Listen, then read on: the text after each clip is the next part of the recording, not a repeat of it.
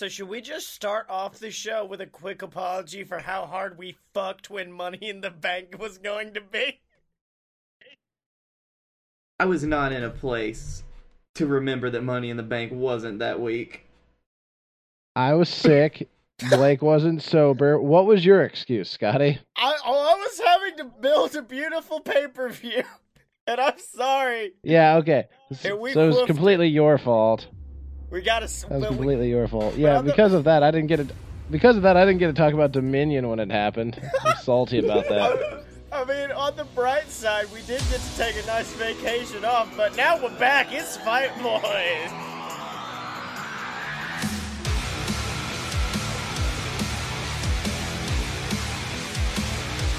Welcome to Fight Boys, ladies and gentlemen, the weekly podcast about professional and not so professional wrestling. I am one of your hosts, the Shill Master General himself, Scotty Moore. And it's me. It's me, the completely sober bee. Um, the the plattest man on the planet. You said that like you're going through Alcoholics Anonymous or some shit. Just like, one weekend, guys, I'm making it. Just gotta need you guys to bring me through. Let's go. Nope, I will say last time we recorded was an experiment, and it was not a good experiment. Oh, so much that you were you forgot when pay per views happened, but it's okay. Sober me did the same thing. Uh, I mean, I mean, what was the experiment? Experiment that went wrong? Eating an entire bag of chips while recording? Yeah, please don't do that again. Yes. yes, that was it. Oh, and the other voice you hear is is a man with no name, a boy called Sue. It it's the D, Dylan. What's up, D? No, you know, not much. Just, uh, just moving into a house. That's good. You feeling better? Uh, slightly. Like yeah, you sound my tonsils are my my tonsils are are like still fucked up from the amount of like the sinus infection and then the amount of sinus drainage that still kept going. And then the fact that I'm moving, so it's kicking up all of the uh it's kicking up all the dust in my apartment where I am because I'm not fully moved over to the house yet. Yeah. Mainly because there's no You internet get there. tonsil stones? Uh, is great. So Tonsil stones? I, I had What? some. I got Yeah. rid of them. I've been gargling salt water talking- to keep that stuff. oh. Um, Okay, we're just gonna say to start the we're gonna stay to say to start this off. There may be a lot of moments during this podcast where people just cut out randomly, and it's no one's fault other than Dylan's computer. Otherwise, we're good. yep. I I will say, despite the extreme sickness, Dylan did make a very promising offer last week, which was, I know you guys don't want to do Fight Boys, I I know, but can I just talk about Dominion for an hour? And I was like, no, buddy, I'll watch Dominion and we could talk about it. And I did end up watching. Blake, have you watched any of Dominion? I haven't watched anything. Oh, it, um, mwah, it was is so sweet, sweet wrestle. Uh, Jericho Naito. yeah, was- yeah.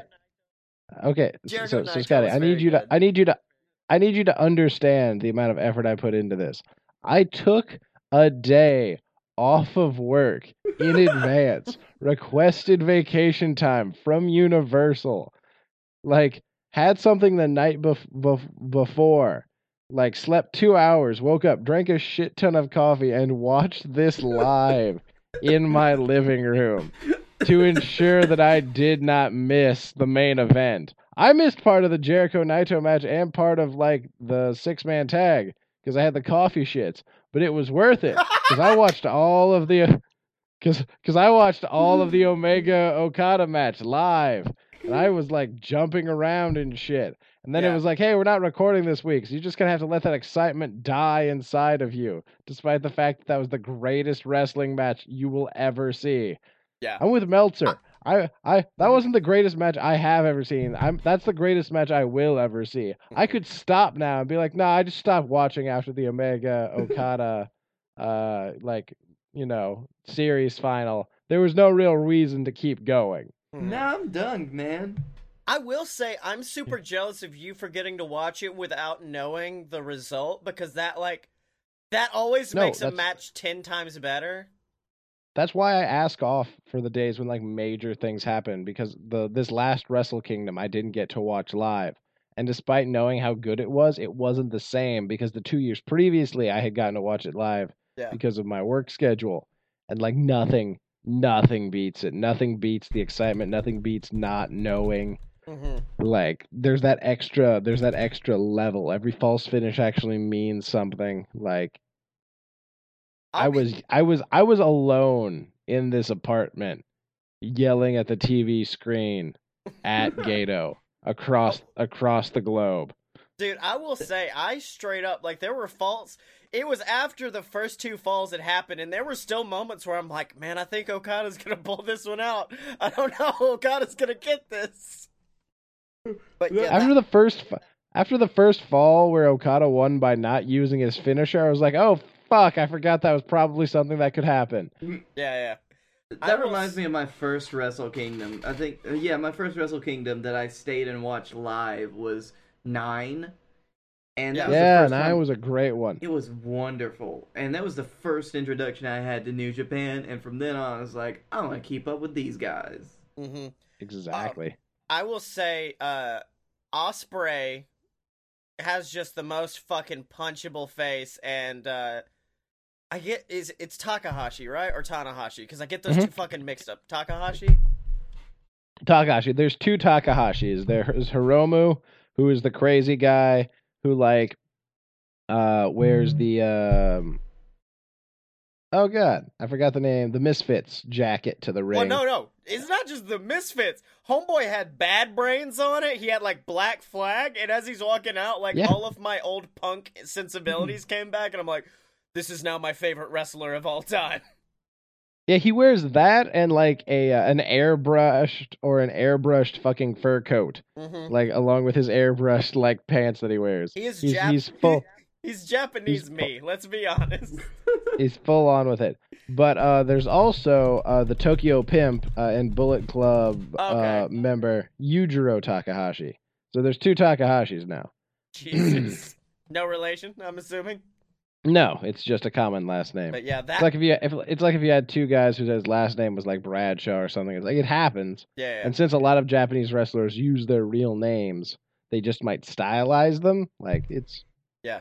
it's a thing. But uh, yeah, the Osprey Takahashi match was really fucking good too, dude. Like, because I expected, it because I I've oh I will I'm a self admitted Jericho mark, and I've always I was like Jericho is gonna be my favorite besides Okada, Omega, and then Osprey and uh, Takahashi happened, and I went, nah, these two fucking got it. Like it was intense.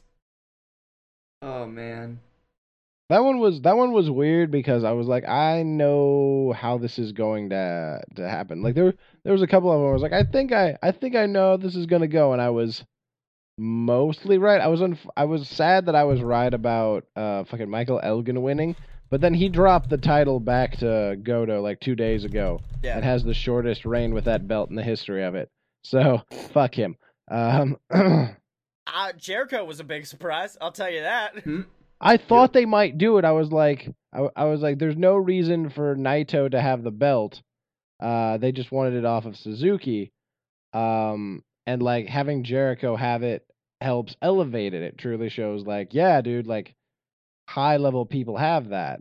Um, Yeah, and since it's essentially in limbo now until the end of the summer, um, because it will probably won't be used until like King of Pro Wrestling, which is in like October. Uh, that means like the U.S. title, the Never open weight title, those are gonna get more, uh, more shine. The Junior title's gonna get more shine. Tag titles might get more shine. Like it's, it's a, it's a good, uh, good thing all around. Hmm. I'm trying to. What was the other? Oh, I also watched the Bucks versus Evil and Sanada, and that that felt like just a basic Young Bucks match to me, more than anything else. Like, It- which is still a good match. They're like they're kind of like ACDC, even if they're playing the same song over and over again. It's a good fucking song. I mean, the fact that they're adding so much selling now just to like make a point of it Yeah, to people who say they don't have psychology, that was that was the the Nick foot spot. I was like, oh, dude, hmm like are they they're adding to this? I was like, oh, that they're it's gonna be like the gutsiness of them, and uh, and it was. because it's usually Matt. Matt's the one who because Matt has the back that he can sell really well, but usually Yeah. but, like all of the work that Nick did with that foot was the best. Mhm. Um, but moving That match that match helped remind me why I originally fell in love with the Young Bucks and why I and the Young Bucks are why I mm-hmm. got into New Japan, so it was all full circle. Yeah, yeah, yeah. Oh man, Young Bucks are probably my favorite wrestling thing of all time. Like hands down my favorite. See, it's it's it's it's it's Kenny and then it's them and it's because I can still root against them every once in a while. They're they're good enough heels, like their PWG stuff for like Mount Rushmore. I'll watch it, be like, Mhm. God, I hope somebody kicks them in the face. Yeah. And like, there's there's no there's nothing Kenny can do at this point where I won't be like, yeah, no, no, I support that guy. Yeah, Mhm. go, go that guy. I mean, this podcast is essentially like the shitty elite. We have our Kenny Omega, and then me and Blake are, are the young bucks of the group. Hi, I'm still Yeah. here. Blake's like, also, I'm okay. Blake, you since we just spent ten minutes on. I don't know if Dylan watched NXT, but I know you did. Didn't you? Uh, I'm, I watched a little bit, like, of whatever match was on. I was Mhm. I was doing a show, so we were just trying to catch it backstage. Yeah. So yeah, we can just gush about fucking Velveteen Dream and Ricochet. I stole the fucking show to me. Everyone going into that are just like, yeah, Ciampa Gargano, it's gonna be the match of the night, and I'm like, nah, y'all just fucking wait for my boy Ricochet and Dream to take the stage, and you will change your tune pretty quickly. Yeah. Especially, in my, this is my favorite because I always love when wrestlers like reference older matches and make kind of semi parodies in a match. When you have the guy who's like The Rock and the guy who literally came out like Hogan step in the middle of the ring and do the Hogan Rock spot where they look at the audience and then look back at each other and start fighting. That was the minute that happened. I went, okay, this is match of the night. That's all it took from me. Oh. I think I think my favorite. I didn't get to watch uh, Takeover unfortunately because I've been I've been moving Mm-hmm. all the time. But uh, I I appreciated Velveteen Dream apparently like borrowing Ricochet's Prince Puma tights. To, yes. Accurate. I, I will say. no, those no those were literally the exact same tights. Mhm. Somebody put them up like side by side, like like Ricochet wearing them at a PWG show, and then Mm-hmm. Dream wearing them. I was just like, oh, that's that's a good way to fuck with him. Man, I am so happy for Patrick Clark Yeah. after the shit that he got on Tough Enough. Mm-hmm. Uh, dude, like there were spots in that match that I didn't think possible, like where Ricochet hits like the big dive, fucking like twenty. He almost like coast to coast from one side diagonally to hit uh Dream, and then Dream follows it up with an elbow drop of his own, equally in an equally far fashion. I'm like, okay, these guys get it, and then he just decides to suplex Ricochet to the outside. And I'm I, I, the, the whole time I'm just sitting there like, okay, you you guys have won. You don't have to do anything else because I I was watching it at work and unfortunately I had to drive home when the Ciampa Gargano match started, so I missed the beginning of it. But it felt just kind of like a typical brutal street fight. Like it had some really cool moments, like uh, Johnny hitting the uh, Ciampa's finisher off the top of the things through the table. That was cool. But the ending was so strange to me. Right. No, it was it was right because it it continues the story. The story the story starts we are we are best friends. hmm Ciampa turn, turns on Gargano, jealousy, hatred, whatever. Yeah. Johnny builds himself up in the interim. Ciampa costs him. Um, like they fight it out, and uh, Johnny wins, but Ciampa's still there, still Yeah. fucking with him. And John, uh, John even wrote a tweet saying like, "The I showed mercy. That's my own. Like I made one mistake." Yeah. And this match, he didn't show mercy. Mm. But it cost him. He got too blinded by trying to end Ciampa that he didn't win the match because he got caught, got hit with the DDT on exposed wood, and then Ciampa's dead body covered him. Yeah. That's that's the continuation of it. Is like, Well, no, no, no. I don't mean the fact that. and Ciampa- now they're going to. And that, and now they're gonna have the last man standing match that they couldn't have because of Nakamura AJ, Mhm. and then that'll end it. But no, I, uh, I just I think it's just the fact that it was because I I wanted Ciampa not wanted Ciampa to win, but I was like Ciampa needs to win to continue this, and that. I'm fine with. It was more the fact that it was a DDT, and that felt like more of a transitional move. And I'm, on to exposed I wood understand that in the ring. I understand it. It doesn't mean I have to like it. I liked it because it wasn't a finisher that ended the match, and I always like when finishers don't end matches because Okay. at the end of a very like grueling thing like that, I'm okay with it. I could see that. Yeah.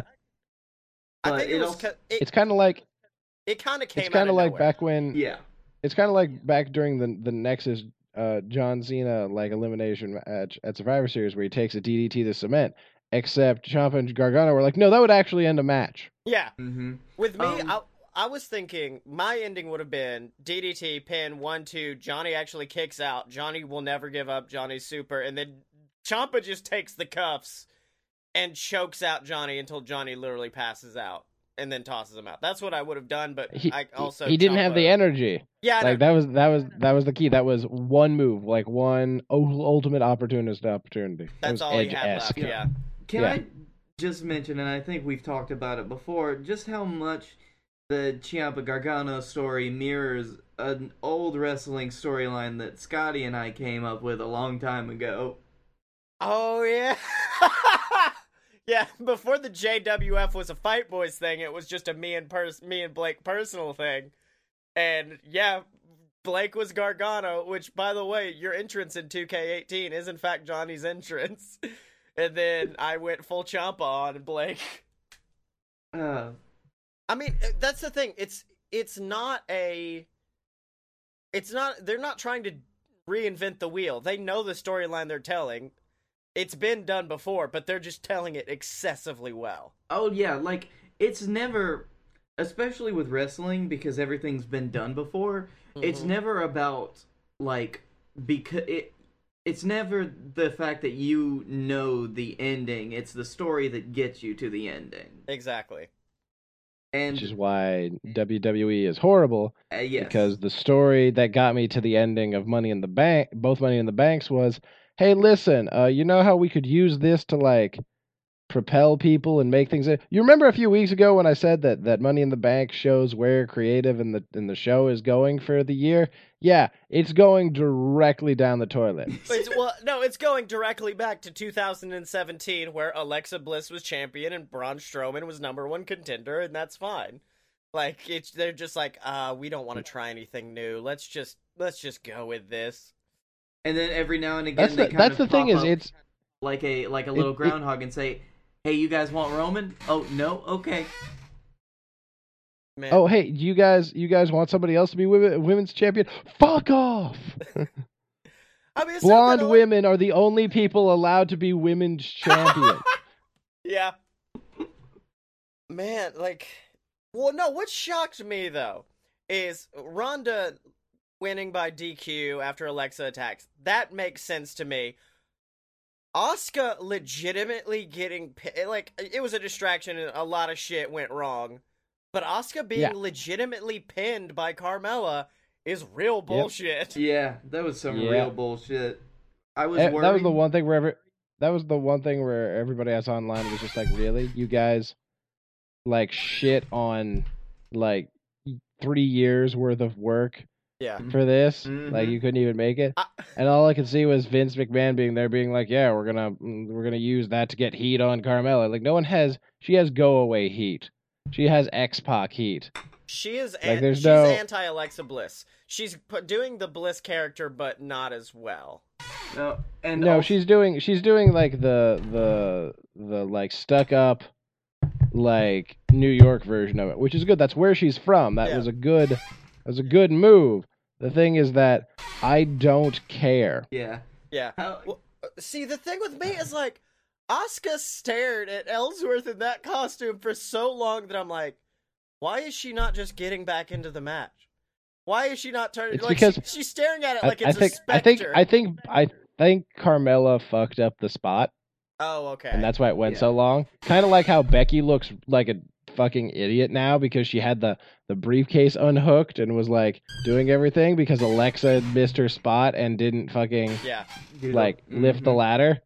I will say my favorite point of that match is still when Ellsworth unmasks and then just looks like a creepy old man and then winks. It was the best shit. I was like, oh, that's all I needed from you, Ellsworth. That's all By he the way- needed to do. Yeah, you're Mhm. right. So, so by the way, I, I want to point out that uh, not only was Alexa Bliss the first uh first wrestler to hold both SmackDown and Raw Women's Champion, she was also the first person to hold both those titles and win the Women's Money in the Bank. Yep. Yeah. If I- She's like she's she's female Roman Reigns. yeah. Like literally, she has been forced I- down our throat. No, no, I no, I The f- she is nowhere near as good in the ring as Roman Reigns is, though, comparatively. better on the microphone. But no, Better no, I. I had a better one. She's the female Alberto Del Rio during the like during the first two years Alberto was there, where they were like, Alberto's winning Money in the Bank, and also he's winning the Royal Rumble, and now he's gonna win number one contender matches every single week. And I'm like, all right. So, no, not I as a mean, wrestler. Alexa's better than no Alberto way. by a long she can't shot. bump like, Yeah. shit. I, I she was out in. for most of her run. She doesn't wrestle. She has multiple title title like reigns where she didn't defend the title for months on end, like mini Brock Mm-hmm. Lesnar runs. And then she just and then she always has to have the title or be in Yeah. the title picture. She's I done will- nothing else for over a year.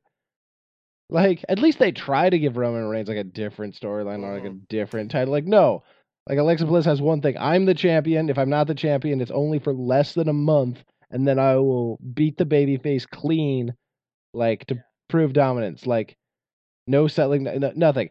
I, the catharsis I felt watching Ronda fucking gut wrench, like power bomb Alexa through a table was real. It was real catharsis. I was like, ah,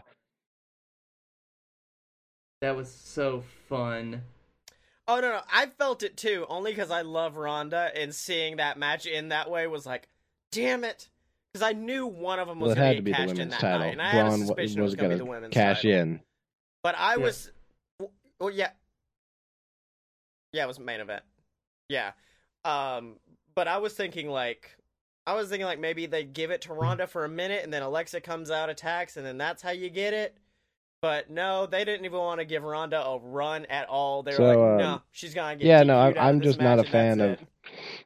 all of the outcomes of Money in the Bank. I don't think there's ever been a ma- like a card where I was just like, I don't like any of the way these turned out. They jobbed out. They jobbed Yeah, out Nakamura I'm to Styles. He's lost three way. straight I- I matches. it's over. Like they missed their chance to have like a good heel champion, like to have like the first Japanese champion. They they Mhm. they I wouldn't say he lost like three wouldn't say it straight was matches. out because Nakamura he looked yo he looked strong though. It's not like he never looked bad. He always looked very Right, good in the outcome. but they've they've ruined any chance he has of like winning the belt anytime soon. It's going to be over a year before he can credibly win yeah, again, I could see I I could see where you're coming from with that. Uh, going back, which is a huge downgrade from somebody that won the Royal Rumble. uh, going. Well, to be fair, the other person that won the Royal Rumble got pinned by Carmella clean on Sunday. So uh, Yeah. Yeah, if I would listen, if I was an Asian fan of the WWE, I would stop watching now.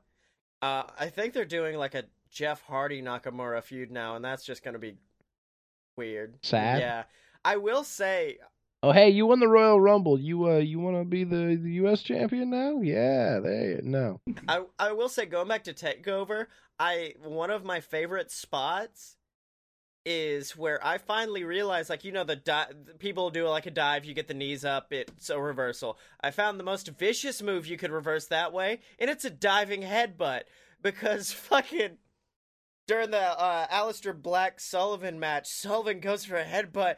Black gets the knees up, and you just see the skull crash against the knee as he bashes up against it. And I'm like, oh, oh, fuck, he might actually be dead right now. That's the worst shit I've ever seen in my life. Oh yeah, that was not. Ugh. That wasn't pretty. But you know what is pretty, guys? Uh, Kenny Omega. Kenny Omega's a pretty. Very Kenny good. pretty. Omega is a pretty man. But of course, what else is pretty is all of our merch over at merch.aloadofpurebs.com. Click on the Fight Boys section or the JWF section. I've now split them up. So if you want some JWF merch for all your favorite superstars, just click over there. Get shirts for Scotty Moore, the Rat Ascension, Blake Tanner, the Dylan, all your favorites. But if you want some Fight Boys merch that lets people know that you're a Fight Boy for life, or if you're a fight effing boy, we got all that available for you over at merch.aloadofpurebs.com. Now, before the show started, di- Wait, wait, yeah, wait, wait. Hold on. Uh, I I rem- I remembered something. Okay. Uh, oh, sorry. Say what you were gonna say though. Hold on. well, no, no, I was just gonna say you dropped a bomb on us before the fucking show started. Oh yeah, Chuck Taylor broke his neck. Yeah, what the fuck? Okay, so wait, has he like confirmed this on anything, or like, is he just trolling people on Twitter saying he has a broken neck?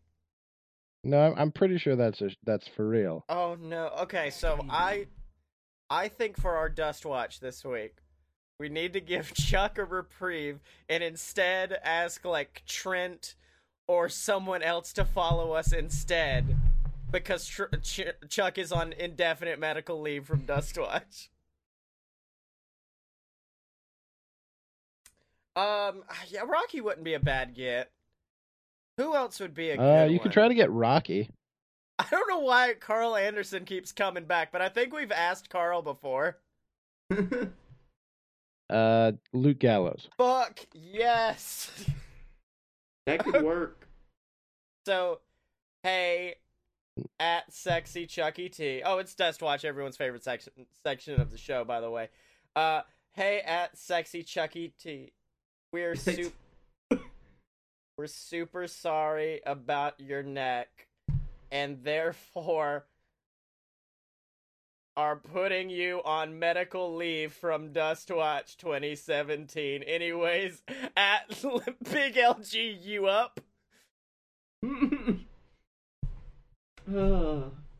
Okay, I think that's uh that'll work from hashtag Dustwatch 2018. Um, we were talking a little bit. Oh yeah, you were Uh, make. Uh, All right, so uh, so so back to what I was. Oh, yeah, I was gonna say something. So um, another thing that happened um, going back with, with New Japan, uh, there was a string of shows, but uh, this year's uh G1 Climax lineup was announced. Um, and every year, uh, as you guys know, there is the uh, the Gato Gato Championship uh, pick'ems for the G1 Climax. Uh, last year, I tried to get us in on it, and you guys said you I didn't give you enough notice. Uh, the tournament doesn't start for like three weeks. Kiss my ass, you have enough time. Um, so I say we, so I say that we do the, the one on Reddit, and then we just weekly update who is at what position in the standings, and then whoever uh, whoever gets the closest gets to decide whether or not we talk about New Japan on this show. Oh man, that's uh, yeah, that's a, that's a good ending right there, buddy. Um, yeah, we could pro- we could probably pull that off. We could do like we may do like a bo- bonus episode maybe where we do all of our different picks. I mean, I mean, we don't have to. We could just, we could just like, like weekly update. Like, yeah, I got uh this for this many right, and then maybe talk about one we were surprised about, or one we were like, fuck yeah, I called that. Um, Okay. Because the G1, because the, the reason why I'm willing to put that on the line is because this isn't like uh pay per view predictions where it's like, oh, I could strategize this. This is literally roulette, but like if you played like 4D Yeah. roulette. Yeah, it is. If the if the Um, roulette like if it was just a Okay. spear, this is a good idea. I'd like to hash this one out. Yeah, yeah, yeah. I, I really like this idea. Um, in in other news, WWE made a lot of good decisions today. I think. Well, I would just like to say that. Do you guys remember the time that um, Asuka beat Emma so bad that she got fired the next day? Yeah, and everyone on the internet was like, "Hey, don't make fun of that." And then the internet's like, "Daniel Bryan beat Big Cass so bad he got fired the next day, and no one bats an eyelash." yep. true. To be fair, I still am a fan of Lio Rush's tweet that got him in trouble, which is I guess nobody I guess nobody really is ready for Asuka. Yeah, Yeah. I, Oh, dude. I will say, like, it shocked me how quickly Leo got called up to 205 Live. I mean, he's a Did it- did it really? dude. He was like he's the the fastest improving wrestler I've ever seen because I, I remember there was a period of time when I was in grad school where I would watch ROH weekly stuff Yeah. like like religiously, and they had the um they had like the top prospect tournament, and I saw him, and they were like, yeah, he's only been wrestling for like a little over a year. And my first thought was bullshit Yeah. because he was already absurdly like like gifted. Mhm. Uh, and my second thought was, why did he think any of those tattoos were a good idea? And the second thought still stands. But he got he just kept getting better as a wrestler. He like he went to C he was in CZW. He worked on Yeah. his like Blackheart gimmick that like was visually really cool.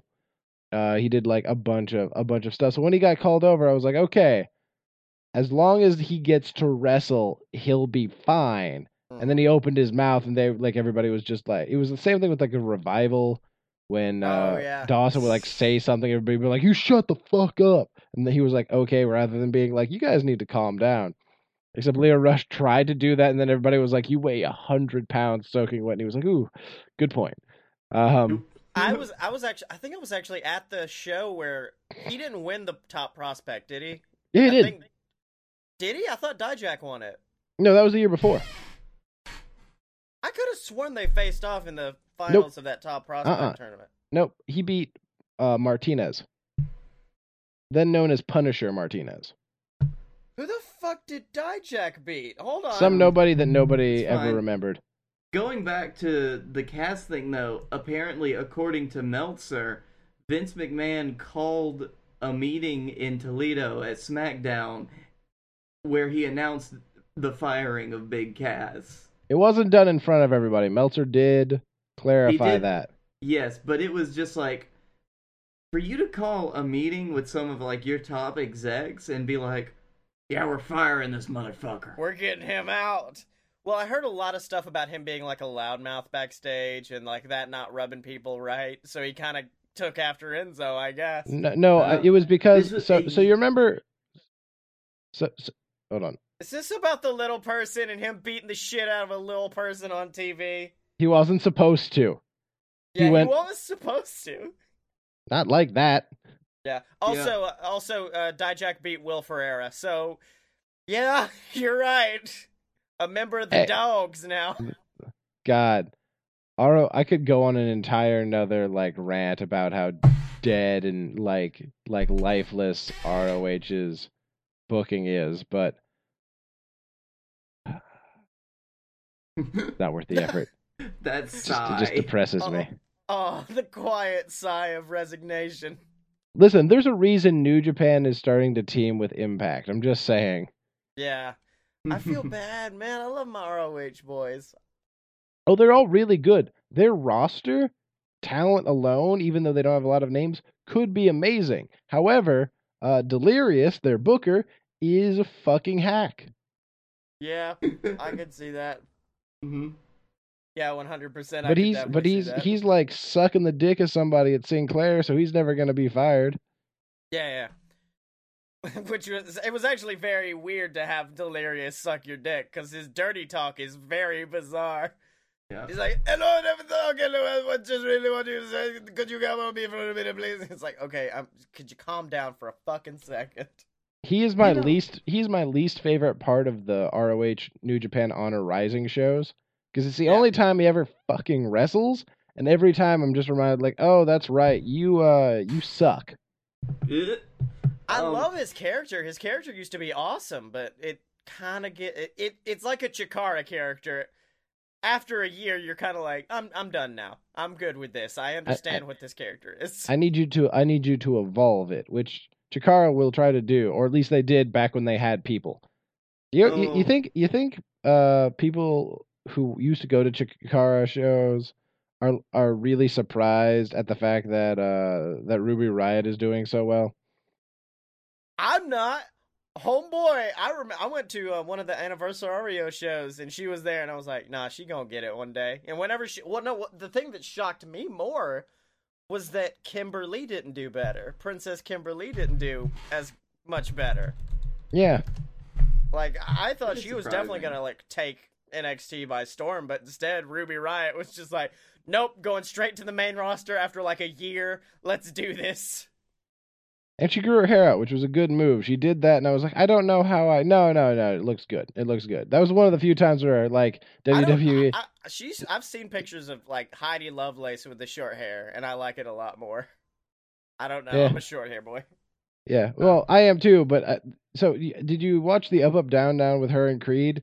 There's a there's a great picture of her where they're like they're like taking the awkward family photo where he's like had his hands on her on her shoulders and they're looking off into like the distance. Yeah, yeah. And that was the one where I was like, no, the long hair works. That wouldn't work with short hair. Like it just fits. It just fits Yeah. her personality now. I just Mhm. wish I just wish the Riot Squad would actually add up to something. That yeah, would be nice. same here, dude. Mhm. Like, um, in in other news, post fucking Malone got choke slammed by the Undertaker, and that might be the weirdest headline I've read all week in wrestling. That that that ti- that's Oh, like that's up there for headline of the year for me. It might, it might be because I I saw someone put on Facebook something about like a fan got to go backstage to meet Post Malone and instantly vomited at the smell of him. And I went, "Holy shit, is this real?" And then I looked up Post Malone concert, and then the top headline was like, "Undertaker choke slams Post Malone," and I went, "Oh, this is a good week for Post." Hold on. Gotta do a quick jerk. I bet you there's a fucking like a raccoon or something fucking up his house. So, so Scotty, the only thing better than that headline or more unbelievable is the headline that uh, that I saw after SmackDown, which was that Rusev is the number one contender for the WWE title.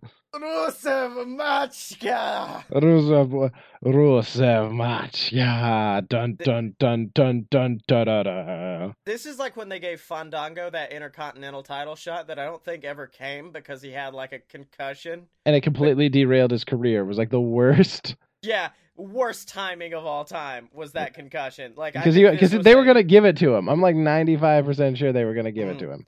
This this is a the crowd will not shut up. So here we're gonna give you uh, this one off match at Extreme Rules to build up AJ for like someone else, or maybe like John Cena if he How- ever comes back.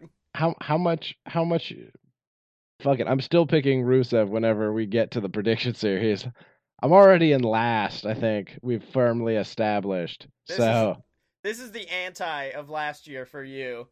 You're now having a Scotty year, and I'm having a pretty decent one. Here's the thing scotty uh, is that you care i won the first year so i just this is this whole year is a victory lap I have nothing to win. i have nothing to lose uh, Yeah. whenever we get whenever we get to next year that's when i have to try again Yeah. Um, I will say, I, the, what shocked me today more than anything else was Mustache Mountain winning the NXT tag titles.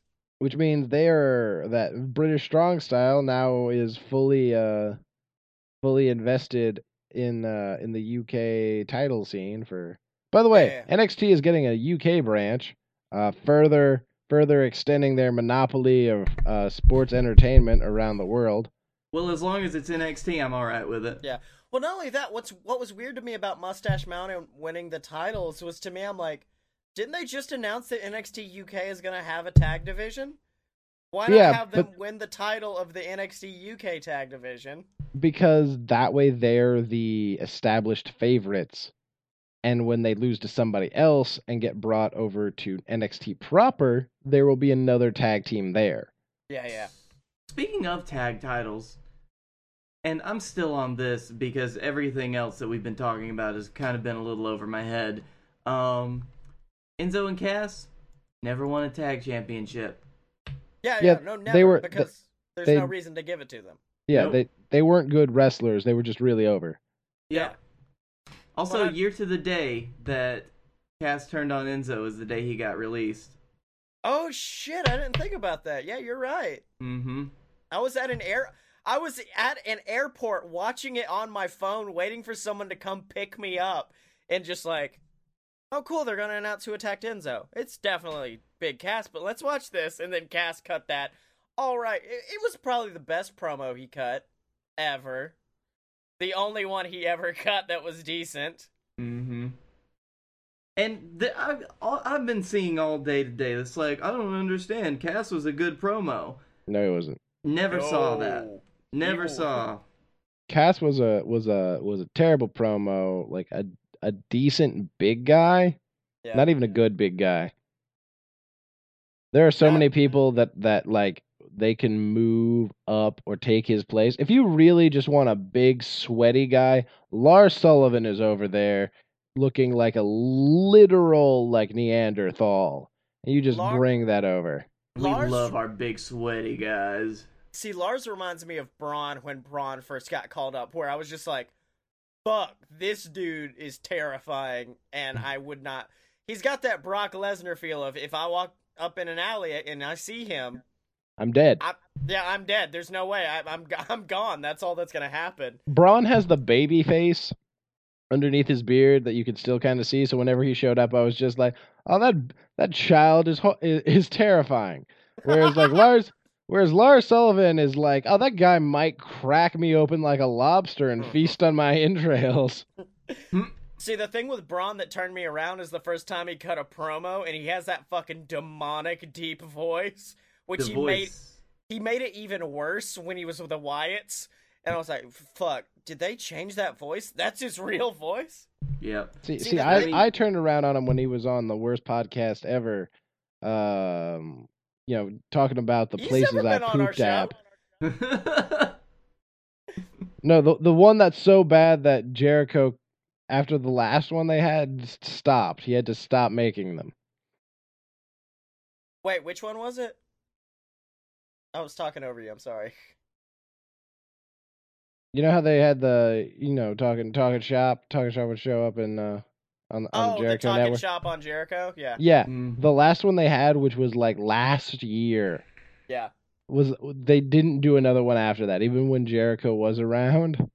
I don't know. I think Jericho left after that, um, briefly, but like hasn't tried to like do one of them. And I'm pretty sure it's just because it was so terrible. Dude, I, that was my favorite show, even though it was the fucking worst show of all time. I like to think we draw a lot of inspiration from it. yeah. Um, We're not drunk enough. going back to No. Lar- going back to Lars though, I don't know if you guys remember this, but Blake, I think we were still in college when Lars got signed, and all Yeah. I, yeah, and Lars had uh, like for a week, Sasha, like a numerous different people all on Twitter were like, "This dude's amazing. This dude's so great." And if you went to his Twitter profile, all you saw was a picture of his hand, and that was it. And that's all you heard of Lars Sullivan until like earlier this year or whenever he debuted in NXT. And I was like, and then I was like, okay, he- he'll show off something soon, maybe. And then finally he got a title shot. I'm like, okay, we're good, Mhm. we're good. He's got it. Who do you think will take the title off of uh off of Aleister?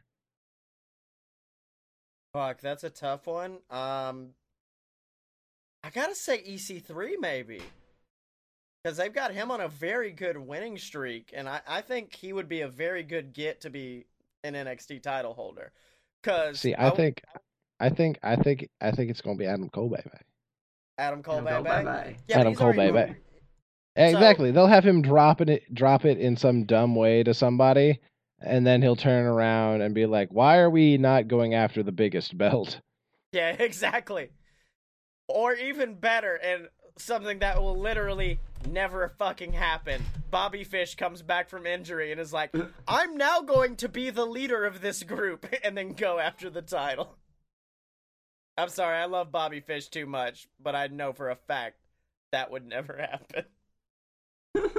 See, Bobby won me over. I went to an ROH show, and Bobby is the most fucking vocal tag team partner of all time. Because he'll just be like on the side of the ring, just like, he's got tassels on his pants. Pull his tassels. I don't care what the referee says. And he'll just keep yelling random shit like that throughout the whole match. He has a good time. Mm-hmm. Oh, oh, okay. I want to know because Dylan, you have or had a very strong opinion about Kyle O'Reilly. Has it changed? Because he has definitely shown a whole lot more character in NXT. I still believe that the way that he made his transition was the dumbest fucking thing ever. Wait, Um, which which transition? the transition from ROH to NXT, where he like one finished up a storyline, finally beating uh, Cole, and then was like, "Yeah, I'm just gonna drop this randomly in Japan." And like be Oh, like a, right. a- like being like a, a nothing champion in Ring of Honor where I've been for forever, uh, just so I can go and be Adam Cole's bitch in NXT. Uh, I appreciate that he em- he's embraced his sleazy Kyle persona. Uh, it's so good. It's my favorite.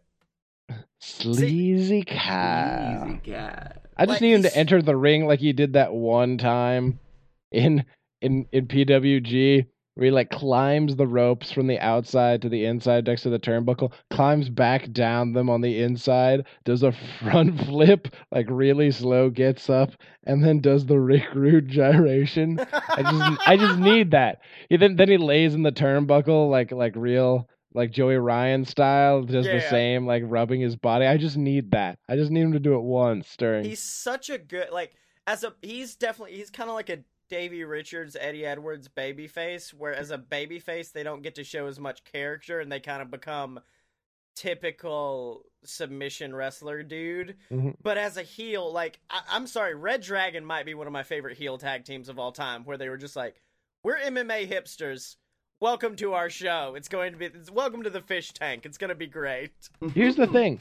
They were heels. I could never figure out why they were heels, with the exception of the of the one time that like they're against the Bucks that they cheated, but Yeah, like yeah. the MMA dude like like elbowed like I think Matt or something. They weren't really heels. The only thing heelish about them was that they would actually wrestle. Yeah. Well, it's the fact that they were douchebags. That's it. Like that was a pit. That was basically trolling the ROH audience, which was just like, yeah, we know you guys and we know what you like. We're just gonna be what you don't like. So let's hang out with this. It's gonna be fine. Blake, you had a thought? Oh no, there it goes. oh no! Bye. There My went- fun wrestling anecdote or thought or joke that I had, it was just gone. Oh, I can see it. I can see it up in the skies next to Big Cass.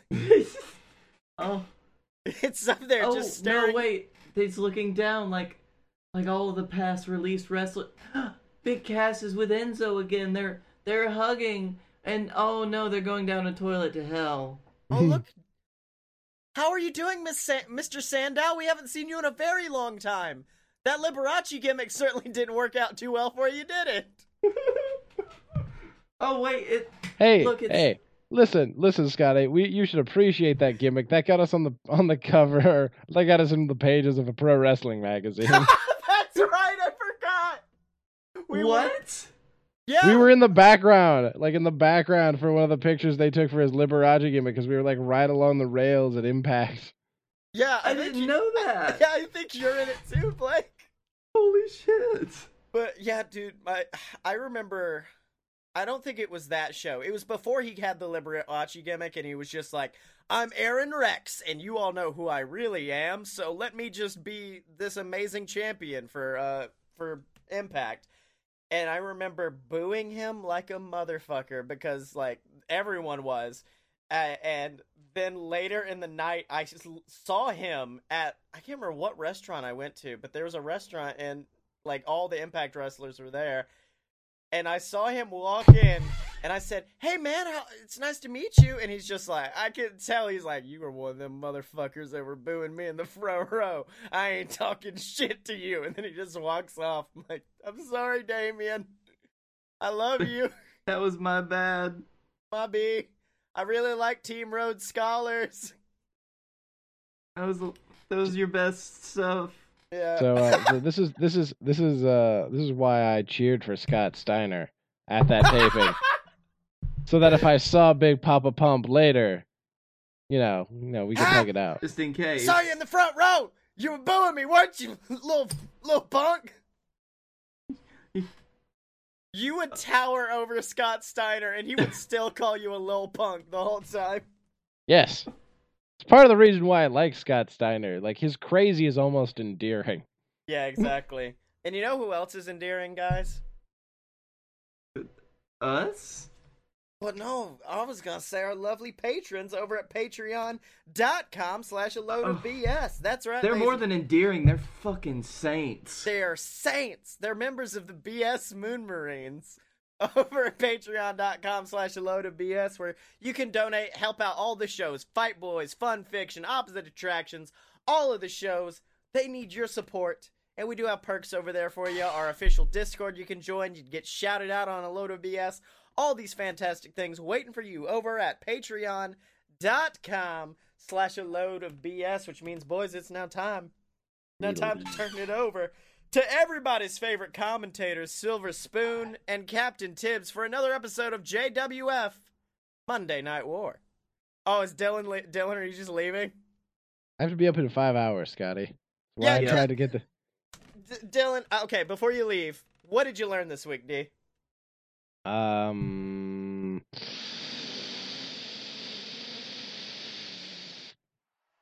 Shit happens when you party naked. That's why I wear socks.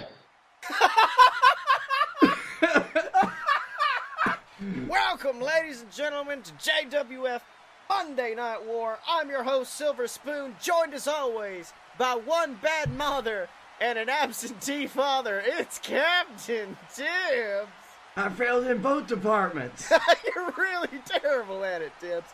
Now, Tibbs, let me tell you something. We are coming off the heels of, uh, well, I'll say it, uh, not the best timed cash in the bag.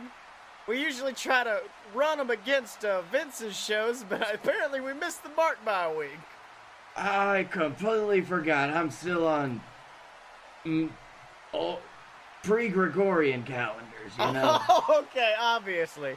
Well, Tibbs, I mean, but we had absolutely, we had some amazing stuff happen. We had the cash in the bag match, where of course we saw Brunch Boy Baron Corbin win the cash in the bag briefcase. Absolutely fantastic match. We saw Blake Tanner defeat Scotty Moore in one of the most vicious last man standing or uh, vicious falls count anywhere matches I've ever seen in my life.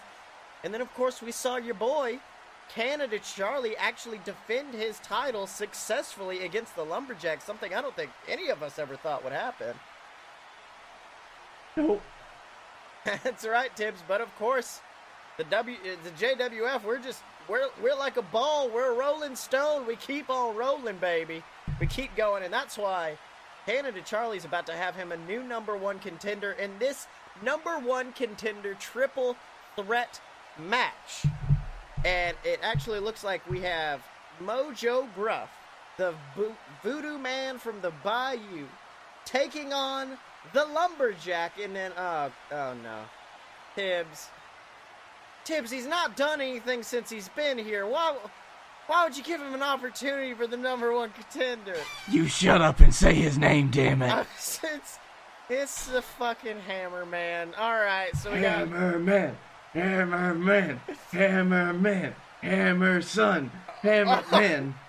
Oh, but it looks like Lumberjack actually is not a big fan of the Hammer Man himself, bowling him over with a huge shoulder tackle. Oh, but wait! Mojo Gruff jumping on the back of the beast, attempting to lock in a sleeper hold. Ooh, but the Lumberjack immediately tossing Gruff to the ground. Actually tossing him on top of Hammerman. It looks like the Lumberjack trying to stack up some flapjacks, as it were. Oh, and the monster among trees picking up both competitors. Oh my god, it looks like he's going for a lumberjack slam on both of them. Look at the strength, Tibbs. Oh, it's a lovely, interesting thing to see. Get the fuck up, Hammerman. That's right. Oh, but wait! Mojo Gruff narrowly wiggling his way off of Jack's back, hitting a big drop kick, sending Lumberjack into the ropes, and oh my god, Hammerman flying to the outside.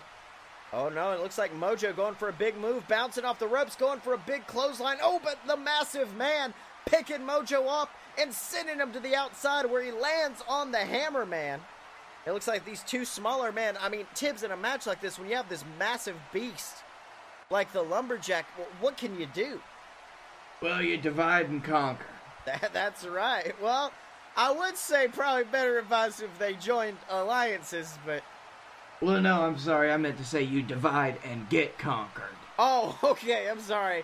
All right. It looks like uh, the lumberjack trying to get to the outside to take it to bring one of these boys in. But wait a minute. The two smaller men make their way into the ring as the lumberjack gets out of the ring, and ooh, a big double baseball slide onto the beast, knocking him down onto one knee. It looks like Hammerman rushing out and tossing the lumberjack into the ring where Mojo lays in wait, and it looks like he's actually grabbing the lumberjack for a. No way, Tibbs, is he going for a suplex? Yeah. There's no way, Mojo Gruff, that small man, there's no way he can lift up the lumberjack. Oh, but this man might provide some help. Hammerman getting next to Mojo, and it looks like these two men picking Lumberjack up off of his feet. Lumberjack wiggling. Oh, and Lumberjack reverses, showing his strength once again as he picks up both of these men and hits a double suplex onto these two small gentlemen.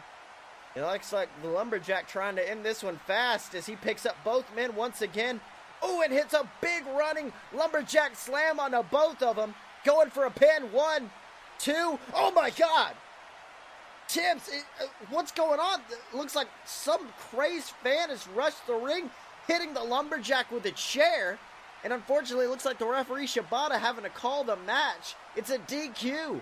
More chair shots laying, raining down onto the lumberjack. But wait a minute. He's now hitting the Hammerman and Mojo Gruff as well. Who is this person? Oh my god. Oh my god, it's him, the Dylan. We haven't seen the Dylan since he was defeated by Honeypot a few weeks ago, but it looks like he's returned in extravagant fashion, taking out all of these men in this match. Tibbs, th- what are you going to do about this? Well, on the one hand, this is a horrible, abhorrent behavior. Canceling a match like this, causing a DQ. But uh, I'm also a little bit happy that his immortal soul has not been rended from his body. That's right. Wait a minute, what's he doing now? It looks like he's actually set the lumberjack up in a corner, and now tossing the Hammerman and Mojo Gruff into corners as well. What's he doing? Oh my god, he's doing it, Tibbs. He's got him set up for it. The sick dick kick. Ooh, Oh. straight to the undercarriage of Mojo Gruff and the Voodoo Man rolling to the outside, grabbing at his nethers. And now he's turned around and, oh, a sick dick kick to the Hammerman for his troubles. And now, oh my god. Oh my god, he's rushed towards the lumberjack. And oh my god, it's not just one, but two, three, three sick dick kicks in a row to that massive man rolling out of the ring in pain. Tibbs, this is horrifying. Dylan's gone insane.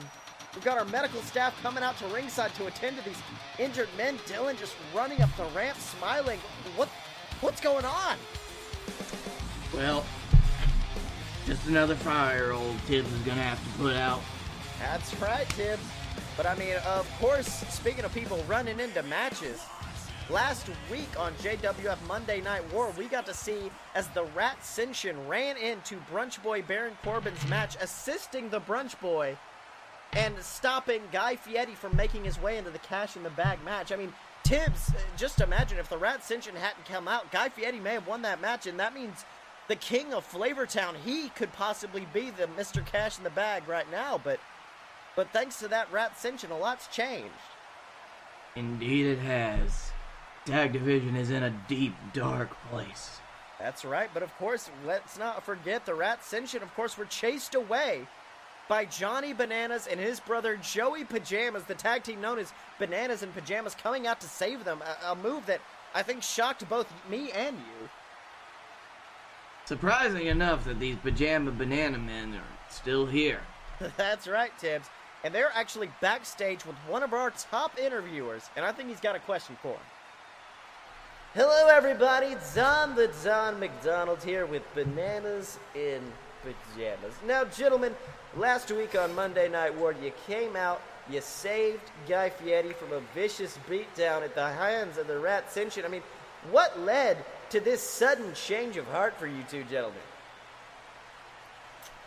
Uh, yeah, you know, uh, you know something, McDonald. I, I wouldn't exactly call what we did last week a, a change of heart. You see, what we did was uh, getting revenge on those uh, nasty rat boys over there for taking a spot that we we would call our own. You know, uh, me and Joey, we's from we's from the mean streets of Brooklyn, and uh, let me tell you what we do with rats down there. We stomp on them. All right. And I don't care how many rats we have to stomp on to get to our rightful place in the top of the JWF tag division. All right, you hear me now? You see, we've been lying in wait, waiting, watching, and for months on end, just waiting for that spot to get for bananas and pajamas to have their time in the sun. Yeah. Well, yeah, we're, we're done waiting for that spot. We're taking it. And we're taking it straight from the rat ascension. Yeah, yeah. You see, you see, Johnny and I, we're simple guys. We like to party, like to go out, drink some Jaeger bombs, get some Jaeger bombs with the ladies, and we like to have a good time. And the Rat Ratsenshin have been uh, a rating on our parade, so to speak. You see, we gotta come into the locker room smelling like a million bucks, covered from head to toe in Axe a body spray. And then those punk rat sentient pukes come in and stink up the whole joint just like they stink up the entire JWF tag team a division. I, I mean, I mean, look at Johnny, Johnny. How are we, me and you, these handsome mugamamoos right here? How are we supposed to go out to the bars and hit on the ladies when we're just at the proverbial bottom of the JWF barrel? Exactly, Joey. Yeah, yeah, hey, Bubba Boy, you remember last week? Oh, I remember last week. Yeah, we tried to get that one dame from Yonkers, told her we was wrestlers. She had no idea who we were. Had Yeah, them that- ho- honkers from Yonkers. That's what it said, and that's also why she threw your, the drink in your face. But that's all right. That's besides the point. That's why we're making sure that everyone knows who we are. We're going to be the top dogs of the JWF Tag Division. There's oh, oh. no ifs, ands, or buts about that. Oh, oh, oh, rough, rough, rough, baby boy. I mean, you know, Joey and I always look good when we come to the arena. We got on our Zubaz, we got on our nice little trunks, we got those Beats by Dre. We got our gold chains. We got oh, we got everything. We all decked out from head to toe. But you know, the one piece of gold that we are missing is that little bit around our waists, and I'm talking about the JWF Tag Team Championships. That's right, boys. So, Red Ascension, hold on to those belts with everything you got. I want you to go to bed and snuggle with your belts. I want you to take baths with your belts. I want you to make sure you spend some quality time with that merchandise. Because old BNP here, we're gonna rip away those precious titles from you the first chance we get, and we're gonna prove to all these beautiful ladies, these honkies from Yonkers, that there's only one name in tag team wrestling, and that name is Bananas in Pajamas. Well, thank, thanks for your time.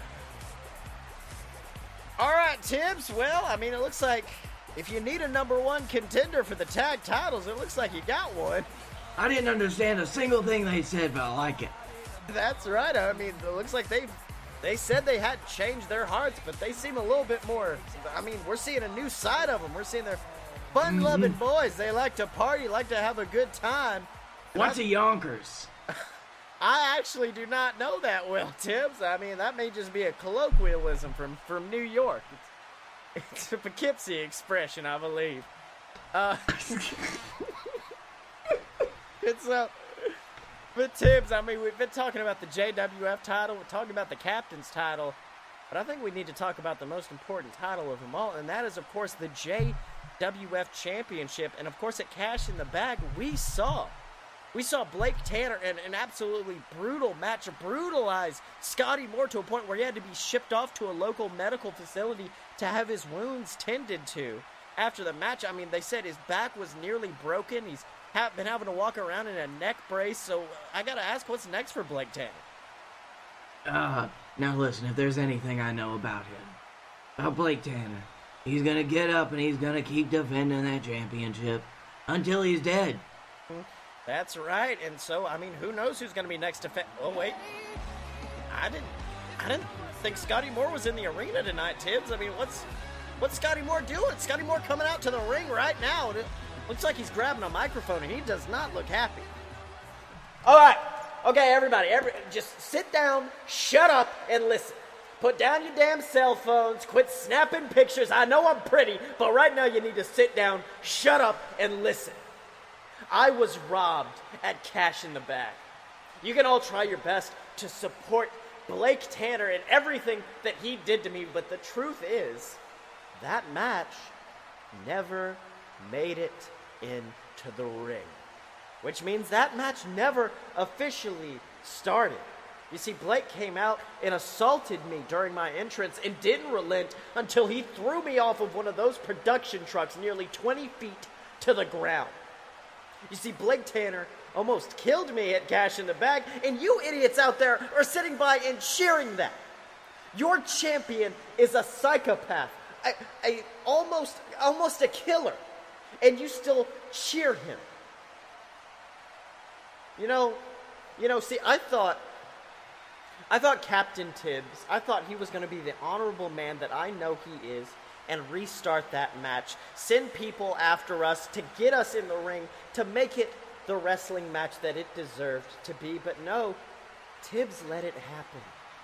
He let that psychopath lay an all out assault on me, nearly breaking my back and ending my career. And yet, Tibbs, Tibbs sat by idly and didn't do a damn thing. You know, I, thought guys like Canada Charlie and the Dylan, you know, I thought they were crazy for what they would say about Tibbs, but now I see the light. I see that Tibbs is just an old, vengeful son of a bitch. Because you see, Tibbs is more than willing to let Blake Tanner have the title. He's more than willing to let Blake Tanner hold on to that gold and have the spotlight because you see, Tibbs knows that he could beat Blake Tanner at any instant. Tibbs knows that in the annals of history, he'll always be better than Blake Tanner. But Tibbs also knows that he'll never be better than me. So that's why he does whatever it takes to keep talented guys like me and Dylan away from that title. He's jealous of someone taking that coveted spot at the top that Captain Tibbs has had a monopoly on for so long. But you see, unlike Dylan, I'm actually going to do something about this. That's why I'm staging a sit in in the middle of this ring, and I refuse to leave until I get what I deserve. That means no more fun matches for you out in the crowd, no more seeing the lumberjack, no more seeing any of your favorite superstars until I get what I want. And that's an apology from Tibbs, the firing of Blake Tanner, and the JWF championship around my waist. Well, Tibbs, it looks like Scotty Moore has thrown down the gauntlet. He's refusing to move. I don't. Here, give me that microphone. Let's go. Oh, We'll oh no! this Looks like Tibbs is Tibbs is making an announcement. Mm-hmm. Oh, Scotty, Scotty. Are you comfortable? You're sitting out there, hey, let me come down there chill with you for a second. You want a drink? I get you something from catering if you want. Uh, how about uh, I get you a little glass that's empty so you can fill it up with all your pity party tears. Oh, hold on, hold on. Old Tibbs has got something right in his hand for you. It's, it's the world's smallest violin. I'm gonna play it so you can cry a little bit more, so you can have your fun little sob stories here. Here. Listen, listen up, boy. I understand what you're saying. You might be right. That match never made it to the ring, and as a result, Blake Tanner remained the JWF champion. And he did exactly what he had to do. That was pay you back for the months and months of horrible shit you put him through. You had to pay your penance for the abuse that you laid down upon him. So, yeah, maybe we did let that match go a little bit too far, but that's the business. Do you understand me? If you can't handle that, then you can get out of this damn ring and never come back. Maybe I did let Blake Tanner beat you within an inch of your life, and maybe you know what? Maybe I liked seeing you get what you deserved. So, no, Tibbs is not apologizing for Blake Tanner's actions, and he's not firing him or even suspending him. And I'm most certainly not putting my company's most coveted title around the waist of some sore little loser who only comes to the ring and cries and complains. You lost. You get over it, and you come back next week for the next match. Because that's the hard truth about this business, Scotty Moore. You're gonna lose. Tibbs has lost. Momoa Curry's lost. All the greats, we've all lost a time or two. So listen up, Scotty. I'm gonna give you one more shot. I'm gonna give you a chance to wipe off this facade of the little sore loser that you got going on here. Pull yourself up by your bootstraps and nut up or shut up. And this match is gonna take place next week against my newest signee to the JWF. I'm gonna give you a match against a man who. Oh, I'm sorry. There must have been a little problem there with the, with the technical booth. Uh, hold on, that was a little weird. Let me start over. Microphones don't usually glitch like that. Anyway, I'm saying you're gonna be facing a man who. Um, damn, I'm sorry. I'm keep getting interrupted here. This is real embarrassing. I usually hold myself up to a higher standard of professionalism, but I got no idea what's going on. Let me let's try one more time. You're gonna be facing a man who has had just one request. Feed me more. Oh my god, and Ryback coming out of nowhere, nailing a vicious meat hook clothesline to the back of Scotty's head, and the former number one contender is leveled on the ground. Oh, and it looks like Ryback backing up into that corner as the crowd around him chanting, Feed me more! Feed me more! And he is prepping for another devastating meat hook clothesline. Scotty slowly making his way back to his feet, but wait! Ducks the clothesline rushing out of the ring. Looks like the infamous run rushing up the ramp in a panic as Ryback just pumping his arms along with the crowd. The crowd is incensed, chanting, Feed me more Tibbs. This is phenomenal.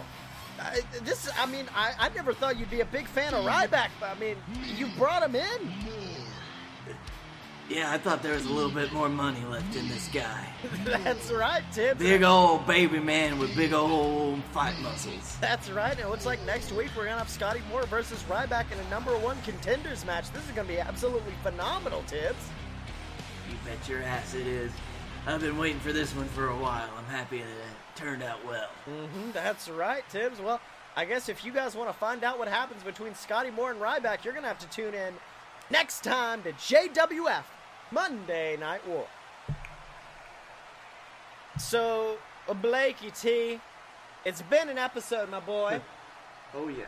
It's been a really good episode. Tibbs might have cut the best promo of his life. Tibbs had some Mick Foley shit going on there. He's like, listen here, my friend. So, but the most important question is, what did you learn this week? Um, I learned that the only way to get ready for a New Japan pay per view is drinking so much coffee you have to shit your brains out during a tag match. Exactly. And I learned that no matter what we do on this podcast, Damien Sandow will be looking down upon us from heaven with disapproving eyes because I booed him in that one TNA match. Oh, Oh, but uh, Dylan can be, be found on Twitter at sexychuckyt. As always, ladies and gentlemen, uh, where can they find you, Blakey T? You can find me at Blake A Tanner on the Twitter. You can find me the same on Instagram or other things, I guess, that are social media.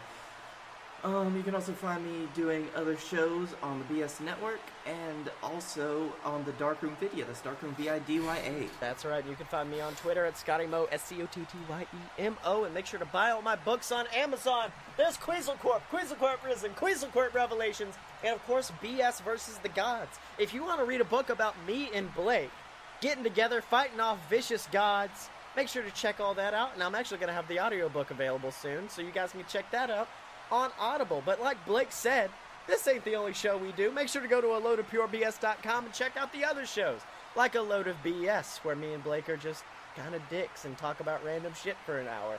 Or Fun Fiction, where me and my friend Brenna Clark break down some of our favorite movies and TV shows and then read fan fiction about it. And then, of course, Opposite Attractions, where me and my buddy Jim Murphy, we build our own theme park, and it is absolutely a glorious, ladies and gentlemen.